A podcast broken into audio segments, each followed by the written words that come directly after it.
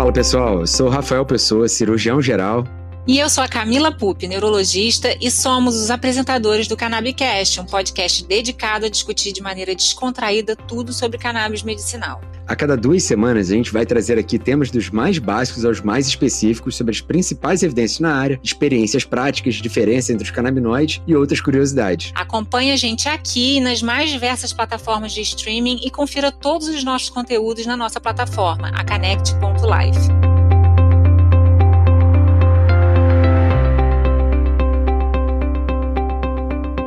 Sejam bem-vindos a mais um Cannabicast. Estou aqui, Rafael Pessoa, diretor médico da Canect. Estou ao lado da minha queridíssima Camila Pupi. Oi, pessoal! E hoje a gente está recebendo aqui um ilustre convidado, ilustre convidado de verdade, um dos maiores expoentes hoje na pesquisa clínica no Brasil também, sobre canabinoides, o doutor Alexandre Calpe. Falando um pouquinho mais sobre ele, o Alexandre ele é neurologista clínico, ele é pesquisador do Centro de Pesquisa Clínica no Hospital Israelita Albert Einstein, membro titular da Academia Brasileira de Neurologia, vice-coordenador do DC, do Departamento Departamento Científico de Neuroepidemiologia da Academia Brasileira de Neurologia. Isso porque a gente ainda deu uma resumida. Não é pouca coisa, hein? Tudo bem, Alexandre? Como é que você está?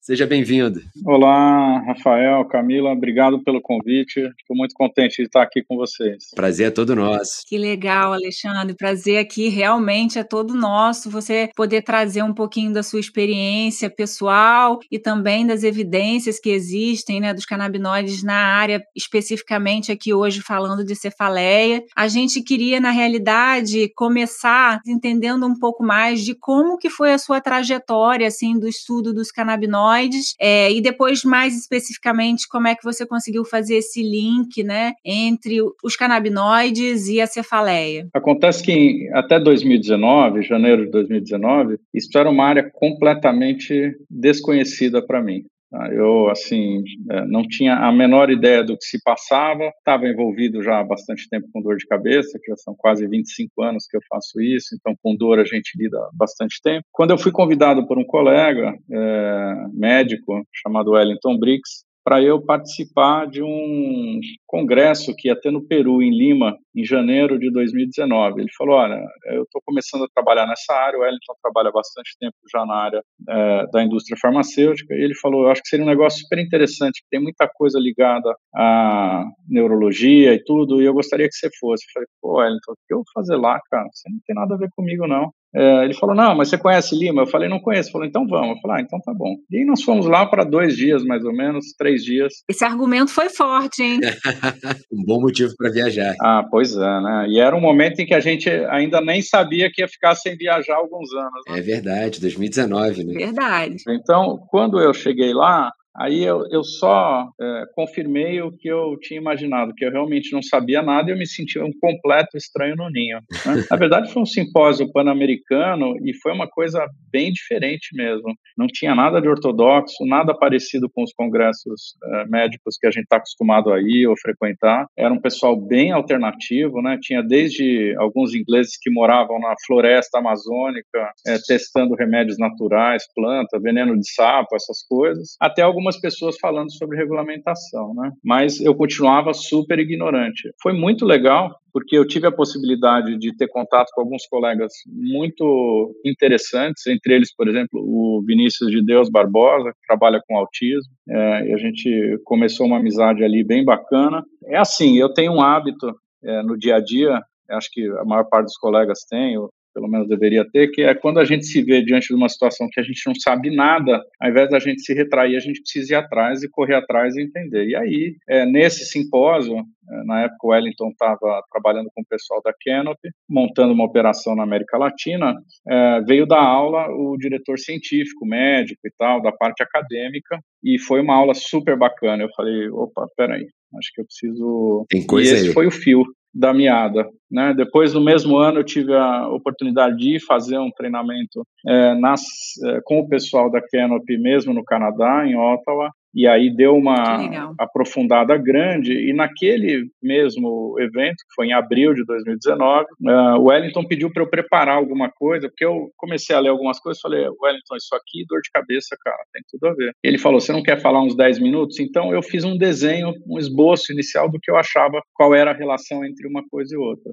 O grande uhum. start para mim foi um, um, artigo que eu li descrevendo a distribuição dos receptores uh, canabinoides e a relação dele com os neurônios peptidérgicos. Né? Então, esses neurônios que liberam CGRP, eles são coalhados de receptores canabinoides. Eu falei, ah, não, peraí. Ao mesmo tempo... Onde tem fumaça, há fogo, né? Pois é, ao mesmo tempo, eu circulo no meio da cefaleia e estudo bastante há muito tempo, e eu nunca ouvi uma linha depois eu fui ver que já tinham poucas coisas já publicadas, mas isso não faz parte da agenda e ainda não faz hoje, em 2022, não faz parte da agenda é, do estudo das cefaleias, dos congressos e tudo mais, né? Por pouco tempo, a gente sabe. Isso é muito impressionante, né, Alexandre? Assim, é, quando, depois que a gente começa a estudar um pouquinho, né, do sistema endocannabinoide, dos canabinoides, dos fitocannabinoides e tal, e do que tem já publicado, a gente fica se perguntando como que a gente, durante toda a faculdade, eu, por exemplo, durante toda a faculdade, não tinha tido contato com absolutamente nada desse sistema. Eu fui começar a ter algum tipo de contato quando eu fui me especializar em dor. E, aliás, queria falar, Rafa, não sei se você sabe, né, o médico médico neurologista que estuda cefaleia, ele é chamado de cefaliatra. cefaliatra então, é. hoje a gente está aqui com um grande cefaliatra, né, com um médico especialista da área que já se dedica a isso há muitos anos, né, estudou fora, né, fez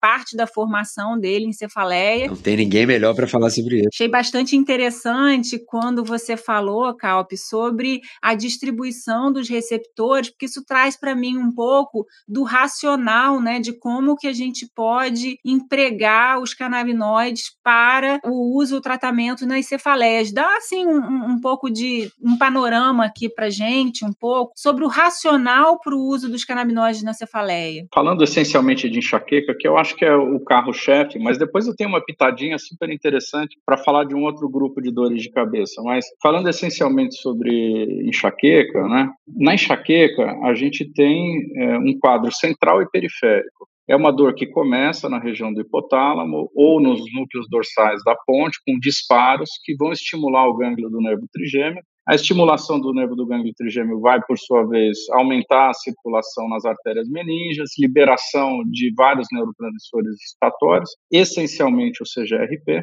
e isso vai gerar um processo inflamatório periférico. Esse processo inflamatório, por sua vez, sinaliza os mecanismos, eh, a transmissão da dor de volta para o sistema nervoso central. Essa sinalização vai para o tronco cerebral e daí ele atinge de novo o córtex somatosensitivo. Então, você tem dentro, fora e depois dentro novamente. E aí depois vem a chamada depressão cortical alastrante de leão, né? A famosa depressão cortical. É, a depressão alastrante de leão está relacionada ao mecanismo da aura. Nem tanto ao mecanismo da dor, mas assim, é, essa é uma outra história fenomenal, né? Eu não sei como a gente vai contar isso através de canabinoides um dia, mas vocês precisam contar essa história aqui no Cannabicast. Tá aí um, tá aí um bom tema para um próximo episódio.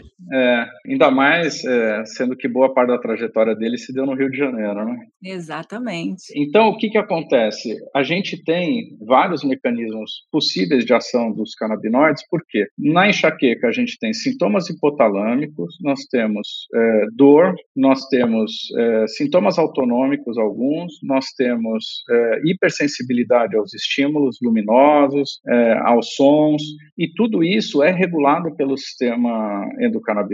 Né? O sistema endocannabinoide está relacionado com homeostase. Então, esse sistema está todo envolvido aí. Mais recentemente, uma coisa que eu tenho replicado, que eu aprendi há pouco tempo atrás, é que é, existe um papel muito grande das células gliais é, na manutenção e na ocorrência dessas dores. Tá? Então, no gânglio do nervo trigêmeo e no gânglio da raiz dorsal, na coluna cervical principalmente, a gente tem uma estrutura com células gliais que envolvem os neurônios sensitivos e eles também são em receptores canabinoides e em CGRP. Sim. Então, assim, nós temos é, uma avenida para é, desbravar. Não existe hoje ainda, Camila e Rafael, uma relação direta entre o uso dos fitocannabinoides e a mudança de funcionamento desse sistema. Talvez isso seja mais refinado do que a gente imagina imagina. Mais complexo também, né? Mais complexo, mas de fato isso não tira o papel do que a gente tem hoje como adjuvante do tratamento. Nós vamos falar sobre isso aí logo mais, né? Eu falei que eu ia dizer um pouquinho também sobre um outro grupo de dores. Eu não sei se vocês são familiares, a Camila com certeza. Existe um grupo de dor de cabeça primária que são as cefaleias indometacino responsivas. Então a gente tem uma dor chamada hemicrânia contínua, uma outra chamada uhum. hemicrânia paroxística, crônica, é, e essas dores respondem essencialmente à endometacina. Em 2019 Sim. foi publicado um paper uh, no Frontiers in Neuroscience ou Frontiers in Neurology,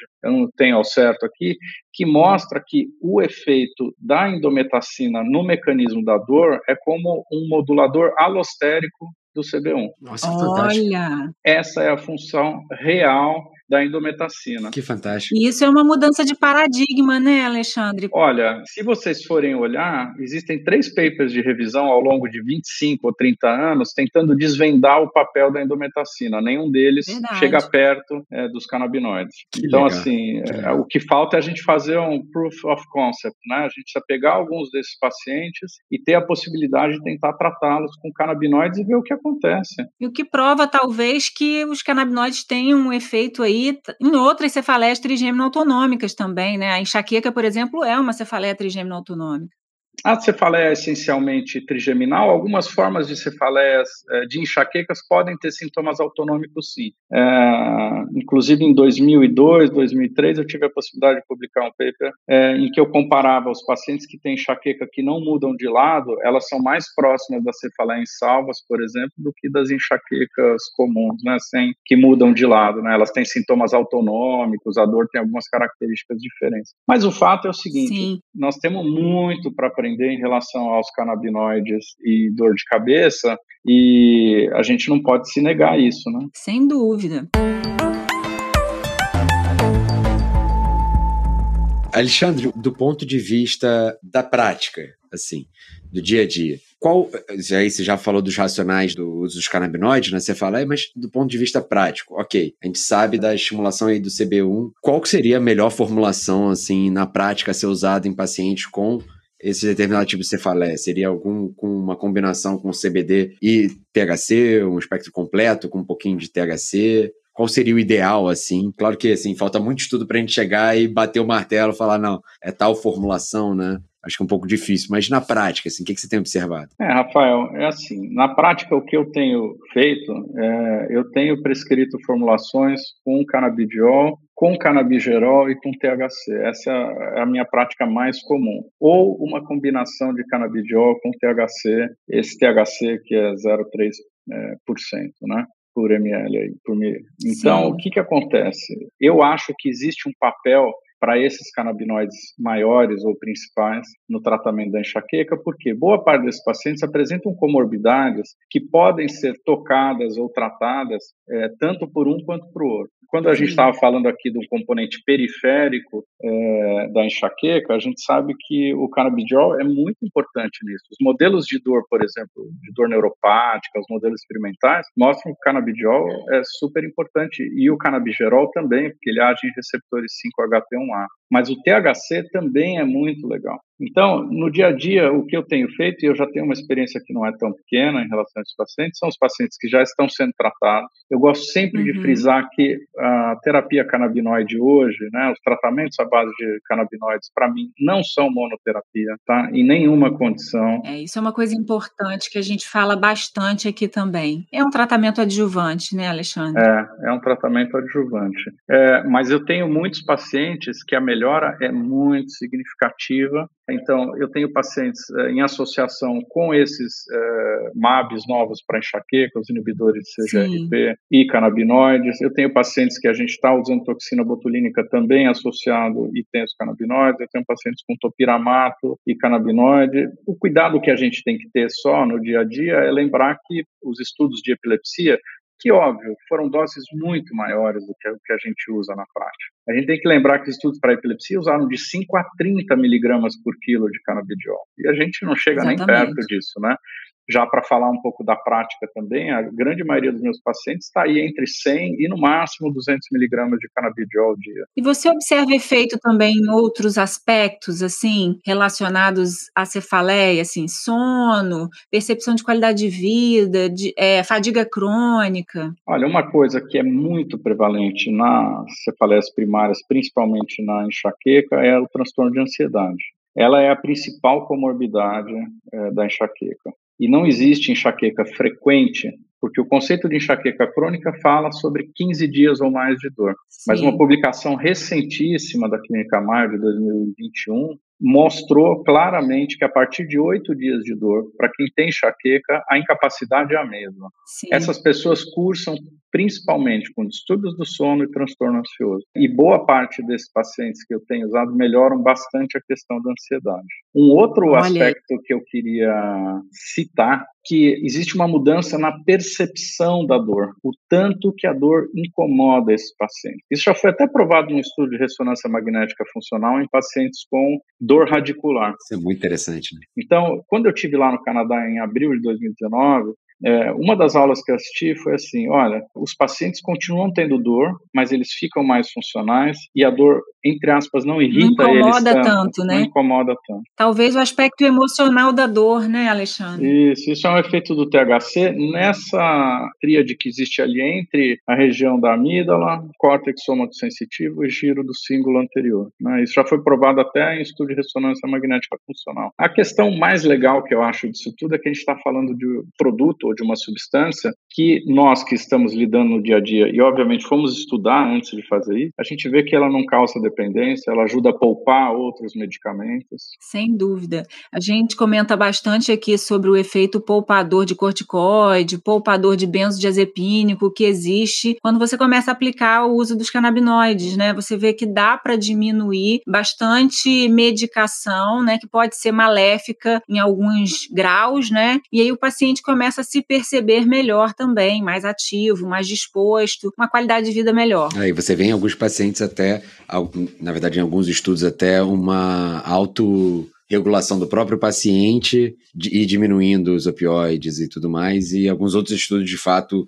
mais intervencionistas, né, acompanhando o paciente. Mas acho que isso tudo mostra que a multiplicidade de melhora de sintomas é impressionante, assim, você, tanto é. é que quando a gente fala de sono, a gente pega estudos de fibromialgia e aí o endpoint secundário é o sono, você pega estudos é, de outras doenças e o endpoint secundário às vezes é o sono, né, isso que é muito interessante, vira um grande efeito colateral. E nesse meio tempo eu descobri também um estudo com dronabinol, que é um análogo sintético do THC, mostrando uhum. que é, em pacientes com cefaleia por uso excessivo de medicamentos, ele tende a diminuir esse comportamento. Então a gente Legal. sabe que esses pacientes com enxaqueca primária e uso excessivo de analgésico, como é o caso da enxaqueca, é, eles têm um perfil de adição mesmo, né, com o remédio. Não é um, uma questão de eu tomo remédio porque eu tenho dor é uma comorbidade o uso excessivo. E, e, aí acaba criando um outro tipo de cefaleia, que é a cefaleia por abuso de analgésico, né? Que é uma outra condição comor comórbida, como o Alexandre comentou, né? Que a gente muitas vezes tem que manejar no dia a dia do paciente com cefaleia, né, Alexandre? É, então assim, eu acho que tem muita coisa para vir pela frente e a gente poder é, fazer parte dessa história, né? Agora, é, a gente ainda encontra muita resistência, né? Em 2019 eu tive a possibilidade de participar de um meeting super bacana fora do Brasil sobre toxina botulínica e dor de cabeça, foi um negócio muito legal. E ali a gente teve contato com alguns caras que são muito significativos na enxaqueca. E para um desses professores, que hoje é considerado o papa aí da enxaqueca, eu fiz essa pergunta, eu já estava com essa coisa na cabeça, eu falei, o que, que você acha que vai acontecer com os canabinoides? Ele falou, isso é uma loucura, como é que você vai trocar o opioide pela cannabis, nós vamos cair no mesmo buraco. Eu fiquei olhando para ele e falei assim, total desconhecimento, né? Total desconhecimento. Ô Alexandre, a gente sempre fala que a gente tem que se basear é, no que tem de evidência hoje e que não adianta a gente falar que ah, funciona, funciona, funciona, se a gente de fato não consegue, que às vezes não, funciona acaba sendo uma opinião nossa, uma cheio dos vieses, Não que isso não tenha importância, mas isso, na verdade, é o que é, até o que estimula a gente a pesquisar. A gente sempre fala na, na produção científica e como isso é importante. Eu queria aproveitar e primeiro te parabenizar pelo estudo que você está conduzindo e queria perguntar um pouquinho mais sobre que estudo é esse que você está conduzindo, em que fase está, quando que você está para publicar. Só está curioso.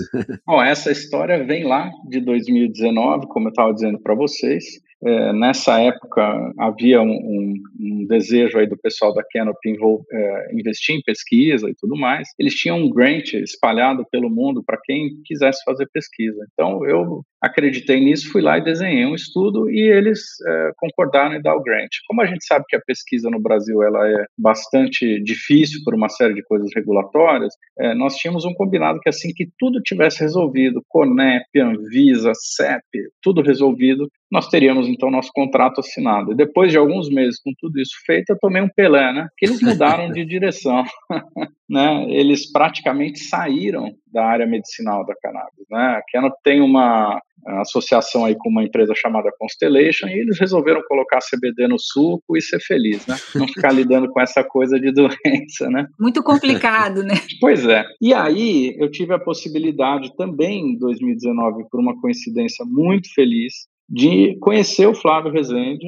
que é aí do Rio, num curso que a gente estava fazendo de ultrassom em cadáver na Suíça, porque eu também trabalho bastante com toxina botulínica. Né? Conheci o Flávio, o Flávio também estava começando a pôr o pé nisso aí, e foi muito interessante, e desde então ficaram os dois, era toda semana a gente trocando mensagem, Flávio, você viu isso? Coincidência não existe, foi um sinergismo. É. é Jung falava bastante sobre isso, né? Então, eu já estava com o desenho do estudo pronto, então o desenho do estudo é basicamente o seguinte, a ideia é fazer um estudo um tanto inédito, porque a maioria dos estudos que testaram medicamento para dor de cabeça, eles sempre querem se livrar daqueles pacientes que não melhoram com nada. Por quê? Porque a chance de resposta é mínima. Então, assim, boa parte do, das drogas que nós usamos para prevenção testaram pacientes com dois a oito dias de dor no mês. Ah, isso é um passeio no parque, né? Vamos combinar, pô. Isso aí fica muito fácil, né? Então, o que, que eu fiz? Eu peguei e desenhei um estudo que é o seguinte: a gente vai ter pacientes que se encaixam no diagnóstico de enxaqueca crônica e que, a despeito de um tratamento já estabelecido nos últimos três meses, sem nenhuma mudança, e aí pode ser qualquer tratamento, é quase um estudo de vida real. Sim. Esses pacientes, eles vão ser randomizados. Metade da uhum. amostra vai receber essa combinação de CBD, CBG, THC, numa dose uhum. máxima que pode ser é, 133 miligramas de CBD, 62 de CBG e 6 de THC ao dia, tá? dividido em duas dosagens. E a outra metade vai receber placebo. Como a gente não vai ter nenhuma retirada ou mudança no tratamento basal que os pacientes já recebem, a gente não teve nenhum problema em fazer um estudo com placebo. E qual é a expectativa que a gente tem? Bom, nós vamos fazer um baseline de quatro semanas para ver se o paciente realmente se enquadra nesse perfil. Então, nessas quatro semanas, ele vai continuar o tratamento normal dele e vai fazer um diário eletrônico que a gente desenvolveu para o estudo. E se ele ainda uhum. tiver cinco crises ou cinco dores com características migranosas a despeito do tratamento, ele vai ser randomizado. Sim. Depois, é, esses pacientes vão ser acompanhados por 12 semanas semanas é, com essa formulação que eu falei para vocês. E hoje o estudo está sendo patrocinado pela HealthMeds, que é a companhia que o Flávio é o diretor científico e de pesquisa. Então, assim, a gente já está com tudo pronto há bastante tempo para começar. O problema é que nós temos entraves à pesquisa clínica, principalmente com substâncias importadas, e a gente está com uma dificuldade grande de desenrolar isso na Anvisa. É, então, são reuniões e mais reuniões e mais reuniões e mais reuniões, mas agora a gente está acreditando que a coisa vai funcionar. Olha, se o estudo estudo não se mostrar positivo para enxaqueca, pelo menos para minha paciência, já mostrou. Né? Minha paciência aumentou. já está aí há alguns anos tentando, né, Alexandre? Pois é. E não tem outro caminho, né, Alexandre? A gente precisa produzir né, evidência científica, a gente precisa aplicar isso na prática, ver como funciona, publicar os resultados, porque contra preconceito ou contra incredulidade, a gente só combate com conhecimento. Né? E, e aliás, quero aqui deixar é, clara a minha minha admiração por você e pelo Flávio, não só por estarem trazendo cada vez mais conhecimento, né, são estudiosos no assunto, mas também por estar tá produzindo ciência, né? Está levando o Brasil a outro patamar de produção científica em relação aos canabinoides. Então, fica aqui o nosso parabéns da Canect para vocês. Com certeza, é uma admiração muito grande mesmo. E a gente também está pensando em várias formas de ajudar aí nesse campo do conhecimento. Você sabe, Camila e Rafael, uma das coisas que eu tenho me questionado muito ao longo desse período aí é, primeiro, como é que a gente está acostumado a receber tudo pronto, né? Normalmente a gente tem uma companhia que fica desenvolvendo aí no pipeline ou, ou, desenvolvendo medicamentos, aí ela mesma banca os estudos, os estudos são muito bem feitos, sem dúvida nenhuma, com muito foco, aí a evidência aparece, que com a estatística é um método de tortura, né? Você tortura os números até eles dizerem o que você quer, né? E aí todo mundo fica feliz. E uma das dificuldades que eu vejo hoje para a gente poder desenvolver é, pesquisa clínica, pelo menos, com este grau de qualidade, é o fato de é, a gente não não divisar lá na frente uma patente para essa substância. Né? Isso é um extrato de uma planta. Então não tem, é neste momento, né? como você imaginar que alguém vai ter um retorno gigante bancando um estudo de 2, 3, 5 milhões, né? E a pessoa vai dizer assim, ah, tá bom, mas aí do lado aqui o meu parceiro vai abrir e vai vender o mesmo remédio que eu, né? Então essa é uma discussão que vem acontecendo já há um tempo e... Isso é um ponto crucial. Pois é. E aí levanta um ponto que está publicado num artigo do British Medical Journal, que é muito interessante, de 2020, que fala sobre o papel do Estado nessa essa questão da terapia canabinoide e das universidades. As universidades têm que tomar, de alguma maneira, a frente, frente de uma né? coisa que se a gente for pensar bem, vai ser muito mais acessível, assim que se mostrar óbvio, eficiente, para a população, do que alguns medicamentos que nunca vão chegar, no nosso caso, por exemplo, no SUS pelo custo, pela complexidade. Os canabinoides vão ser muito mais acessíveis. Muito mais. Sem dúvida. A gente, vocês mesmos já sabem que o tratamento vem sendo barateado. A gente está falando de tratamento produzido com grau farmacêutico e tudo mais.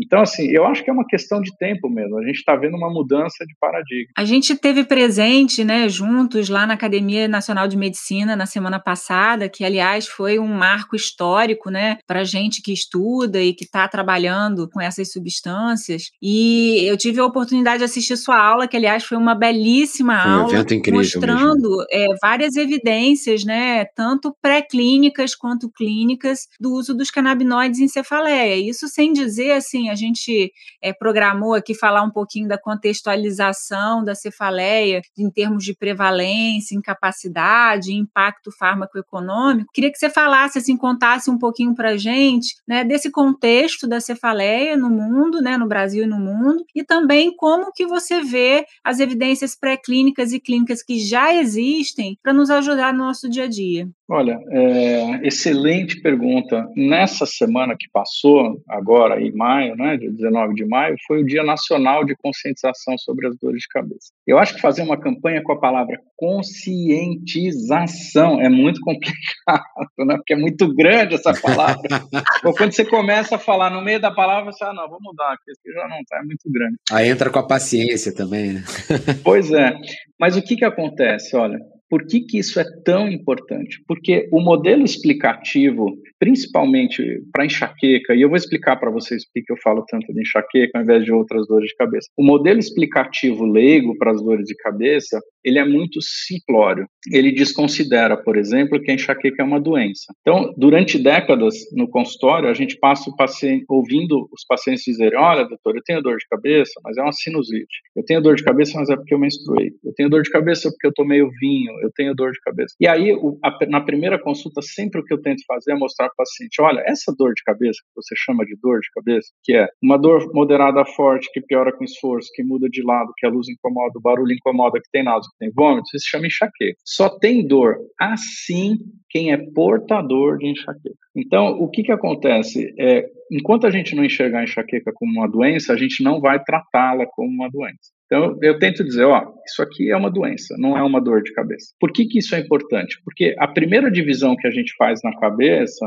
Rafael e Camila, é se a gente está diante de uma dor de cabeça primária ou secundária. E as primárias, que são a enxaqueca, a cefaleia elas são mais de 90% de todas as dores. Então, se o médico souber fazer um diagnóstico, que na cabeça dele é muito simples, e não é difícil, de fato, de uma enxaqueca, ele vai resolver mais de 90% das dores de cabeça. Pô, agora você tem a possibilidade de fazer um diagnóstico raro ou de resolver 90% dos casos. Qual a opção que o médico faz? Na maioria das vezes ele quer fazer um diagnóstico raro, né? O médico é um bicho assim, ele tem um ego, né? Ele não se contenta com o simples, de um modo geral. Então, esse é um papel importante. Eu vou dizer por que, que é tão importante saber fazer um diagnóstico de enxaqueca. Porque a Organização Mundial de Saúde faz, a cada 4, 5 anos, um ranking das doenças.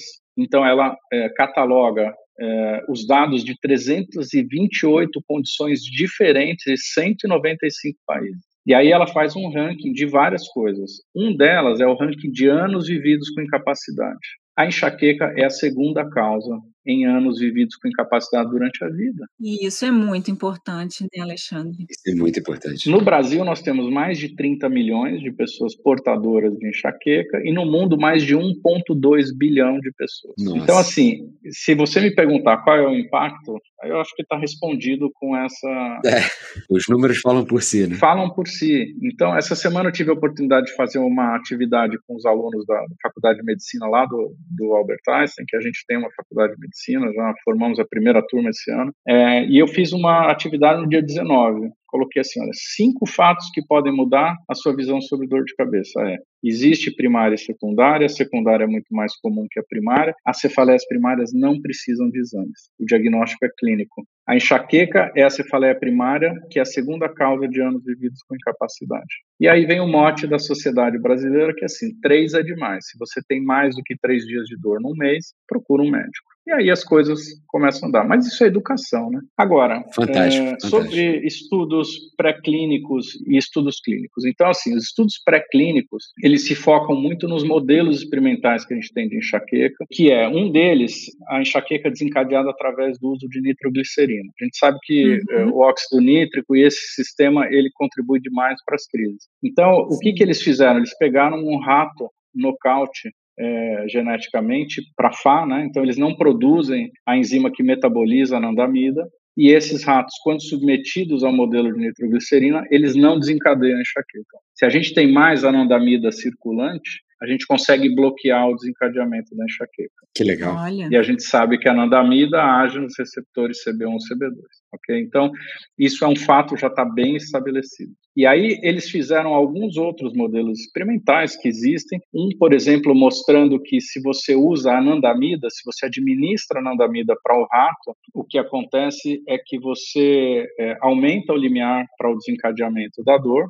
né? Uhum. Então, você também consegue bloquear administrando a anandamida de maneira externa, e isso é mediado através de uma enzima chamada óxido nítrico sintetase, que é produzida no próprio neurônio peptidérgico. Então, assim, é uma relação direta. Mas é o que eu falei para vocês, né? Hoje, a nossa cabeça está abrindo em relação a esses mecanismos de dor. Antes, a gente pensava muito sobre o nervo, hoje, a gente pensa muito sobre as células gliais, sobre uma série de outras coisas um conceito que a gente tem visto bastante. Talvez uma das primeiras vezes que eu ouvi esse conceito foi em alguma atividade com o Flávio e com você sobre o endocannabinoidoma, né? Como é que a gente tem que dar importância não só para o efeito direto, mas para o efeito indireto e como que se relaciona com outros sistemas. É, eu costumo chamar esse sistema de endocannabidoidoma, entendeu? Porque é, é tão intrínseco, é tão bagunçado, é tanta coisa Doidoma. Que assim, é, Muito bom. Doidoma, é. endocannabidoidoma. O que, que acontece? O desvio das uh, reações e das influências nos, neuro, nos sistemas de neurotransmissão, quando você ativa o sistema endocannabinoide, ele é muito grande. Então, ele está longe de ser uma reação tipo chave-fechadura. Nós não vamos ver isso uhum. com o sistema canabinoide. Talvez lá na frente, então, vocês estiveram na Academia Nacional de Medicina, vocês viram a aula do professor Rafael Mechulan, ele falando, uhum. por exemplo, sobre essas anandamida-likes, né? Sim. É, então, assim, oleil, serina e assim por diante. Talvez realmente existam aí, neste meio todo, algumas moléculas que sejam muito mais eficientes e direcionadas, né? Mas hoje a gente não tem esse conhecimento. É, mas é, é uma coisa de louco mesmo. E a gente gosta de estudar, não tem jeito, né? A gente vai ficando apaixonado aí, né? Não, e a gente tem toda essa visão de que, até como médico, que a gente sempre tem que estudar, né? Essa educação continuada é algo que está inerente ao nosso ser, né? Então, parte do que a gente usa até para, na hora de conversar com colegas médicos, a gente fala, gente, vamos aprender, vamos conversar sobre, vamos discutir, vamos debater o que tem de evidência e como é que a gente pode mudar isso para o futuro. E o que, que você acha, Alexandre? Quais são as perspectivas assim no futuro próximo, a curto, médio, longo prazo, assim, é, tanto no Brasil quanto no mundo? Você acha que a gente está mais avançado que outros países, está mais atrasado? Como é que você acha em relação a isso? A gente dá uma, finalizar esse episódio maravilhoso. Ah, mas já, gente. Vocês falaram que eram duas horas de programa. Eu estava fazendo o warm-up ainda. Ah, não é possível. Muito bom, muito bom. Oh, Se pudesse, gente. a gente ficava aqui batendo papo horas e horas a fio. Ó, eu vou fazer uma recomendação. A gente faz o Cefaleia parte 1, parte 2, igual o Rambo, vai indo. Assim, Pronto, é o cinco, gostei. Olha, gostei. O que que acontece? Eu acho que a gente tem coisas muito positivas no Brasil em relação à pesquisa. A gente sabe que tem grandes grupos aí, como por exemplo o pessoal de Ribeirão Preto, que está desenvolvendo pesquisa, modelos experimentais e também pesquisa clínica, mas até este momento a maior parte das pesquisas que eu vi foram muito focadas com o uso do canabidiol isolado, sem THC Isolado, na maioria né? da, é dos trabalhos e, e, publicações, mas é muito interessante essa geração de conhecimento, mas é, eu acho que a gente precisa desenhar estudos clínicos e ter a possibilidade de fazer esses estudos. Uma das coisas que me chamou a atenção é que existem alguns grupos ao redor do mundo que estão já trabalhando nisso há bastante tempo. Um exemplo é o grupo da professora Cristina Tassorelli, que atualmente é a presidente da International Headache Society. Ela está ligada a uma universidade chamada Universidade de Pavia, que fica perto de Milão, na Itália, e ela tem um grupo de pesquisa básica em canabinoide e dor de cabeça já desde 2006, 2007 eles estão publicando. É, então, assim, dificilmente, e eu já, é, antes de é, submeteu o projeto, eu conversei com ela, mostrei o estudo, dividi com ela o que ela achava, e ela disse, olha, se você quiser fazer um colaborativo, a gente faz aqui na Itália, um braço aí, um braço aqui. Pô, super legal, né? Eu só fiquei pensando assim, essa mega cena que não sai, né? Quer dizer, como é que a gente vai bancar isso, né? Não, eu fiquei pensando só na Conep, né? Como é que vai? Vai ter que ir até a Conep, vai ser aquela coisa. Putz, seria fenomenal, mas assim, então o que que eu acho? Eu acho que a gente deveria começar a fazer uma pressão real, é, assim, e um pouco mais agressiva, no sentido de que nós não podemos ficar para trás. Nós temos que deixar de ser consumidores de resultados, de pesquisa. Sem dúvida, e a gente tem capacidade para isso, né, Alexandre? A gente tem que deixar aquela síndrome do vira-lata e entender que a gente é sim um polo, né, de conhecimento científico. O Brasil já está galgando esse espaço há algum tempo e a gente tem capacidade para fazer esse tipo de pesquisa aqui dentro. Demais, né? É. Eu acho que a gente tem que sair desse lugar realmente e você vê, não é falta de vontade nem de capacidade, mas quando a gente fica um ano num processo regulatório, Gente, é muito difícil. Existe muro demais. Não, e outra coisa, as coisas continuam acontecendo, né? Daqui a pouco vai sair o trabalho que você queria fazer. E, e tudo bem, eu acho que a gente não está aqui é, disputando para ver quem é o primeiro, nada disso, mas, poxa vida, nós também podemos ter um gostinho, né?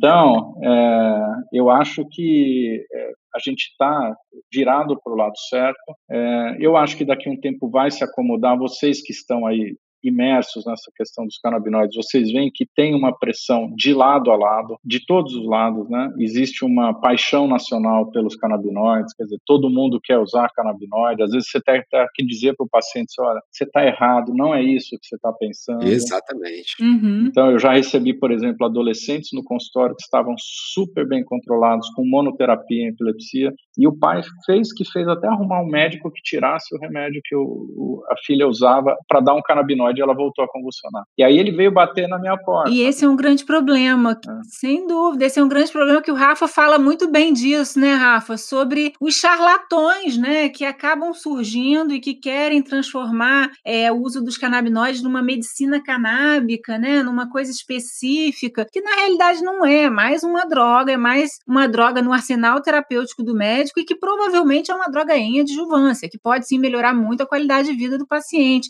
mas é um adjuvante relevante. É, nesse caso específico que eu estou contando para vocês, que foi um caso real, eu tive que é, ligar depois para o pai dessa paciente e dizer assim, olha, eu, eu vou te sugerir o seguinte, ele falou, você pode me ajudar? Eu falei, posso e vou. Volta a dar o remédio que a colega tinha prescrito aí na sua cidade, vai lá, pede desculpa para ela, diz que você se enganou e esse é o melhor que você pode fazer pela sua filha, porque você quer ver ela bem, você não quer outra. Então, assim, a gente precisa usar de uma honestidade né, em relação a isso, e é isso que boa parte dos colegas que ainda preconceito se utilizam para falar mal. A pessoa não vai estudar, não vai conhecer, não vai prescrever e vai dizer: ah, tá vendo? Mas isso é um bando de fanáticos, os caras querem usar para tudo, isso é uma panaceia. Não. E eu não tenho visto isso de quem está estudando e está prescrevendo, sabe? Assim, de maneira séria. Não tenho visto. Exatamente.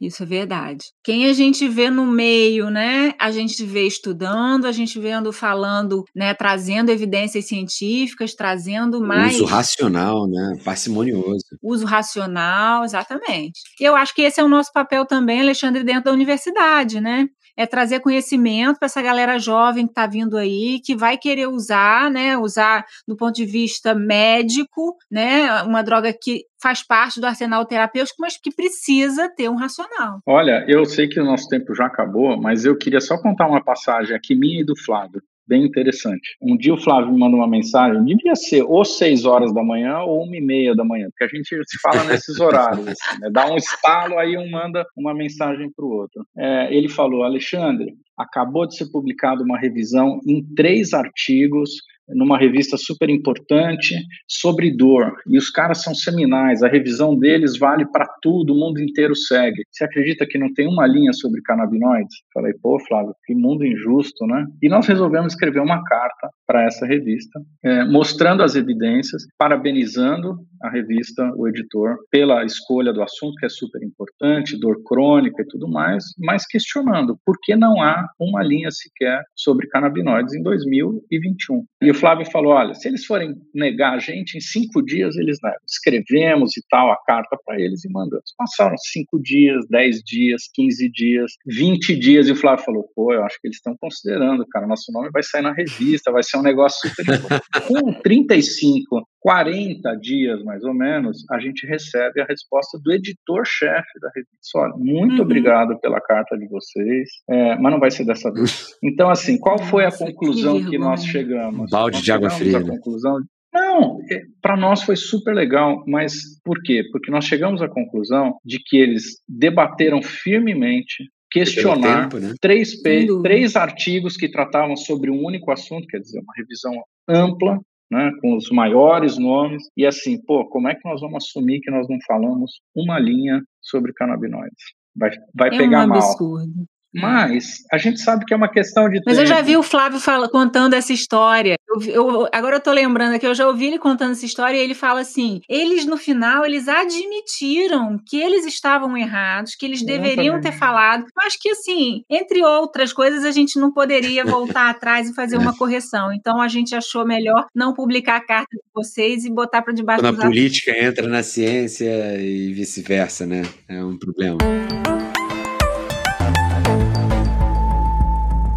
Mas olha, gente, muito obrigado. Eu fiquei muito contente de participar com vocês. Nossa, sensacional! Eu ficaria, passaria aqui mais três horas do meu sábado te escutando, o Alexandre. Alexandre, muito obrigado, muito obrigado de verdade. Foi um episódio muito bacana, vai, vai ser um prazer ficar reescutando o episódio. Agora você tem razão, viu? A gente tem que fazer mais um episódio, né? Parte 2. Parte 2, com certeza. Porque tem mais coisa pra gente conversar. E já fica aqui o nosso convite também pra gente te levar para o webinar na, na prática, né? O Connect na, na prática, que é um espaço que a gente tem que a gente comenta Caso mais clínico. sobre casos de vida real que a gente teve uma aplicabilidade, né, dos canabinoides bacana com evidência científica, né? Fazendo é, é, já o, a propaganda do webinar, a gente já discutiu sobre epilepsia, sobre esclerose múltipla, sobre dor crônica e vamos fazer um de cefaleia, né, Alexandre? Legal, estamos aí, tá? Maravilha. Obrigado mesmo É, espero Ótimo. que seja de proveito para a audiência aí de todo mundo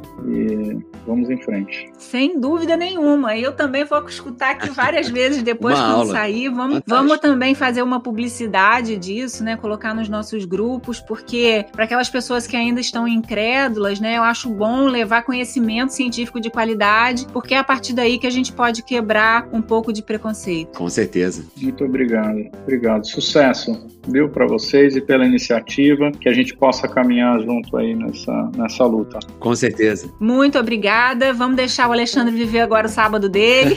tchau, tchau, pessoal.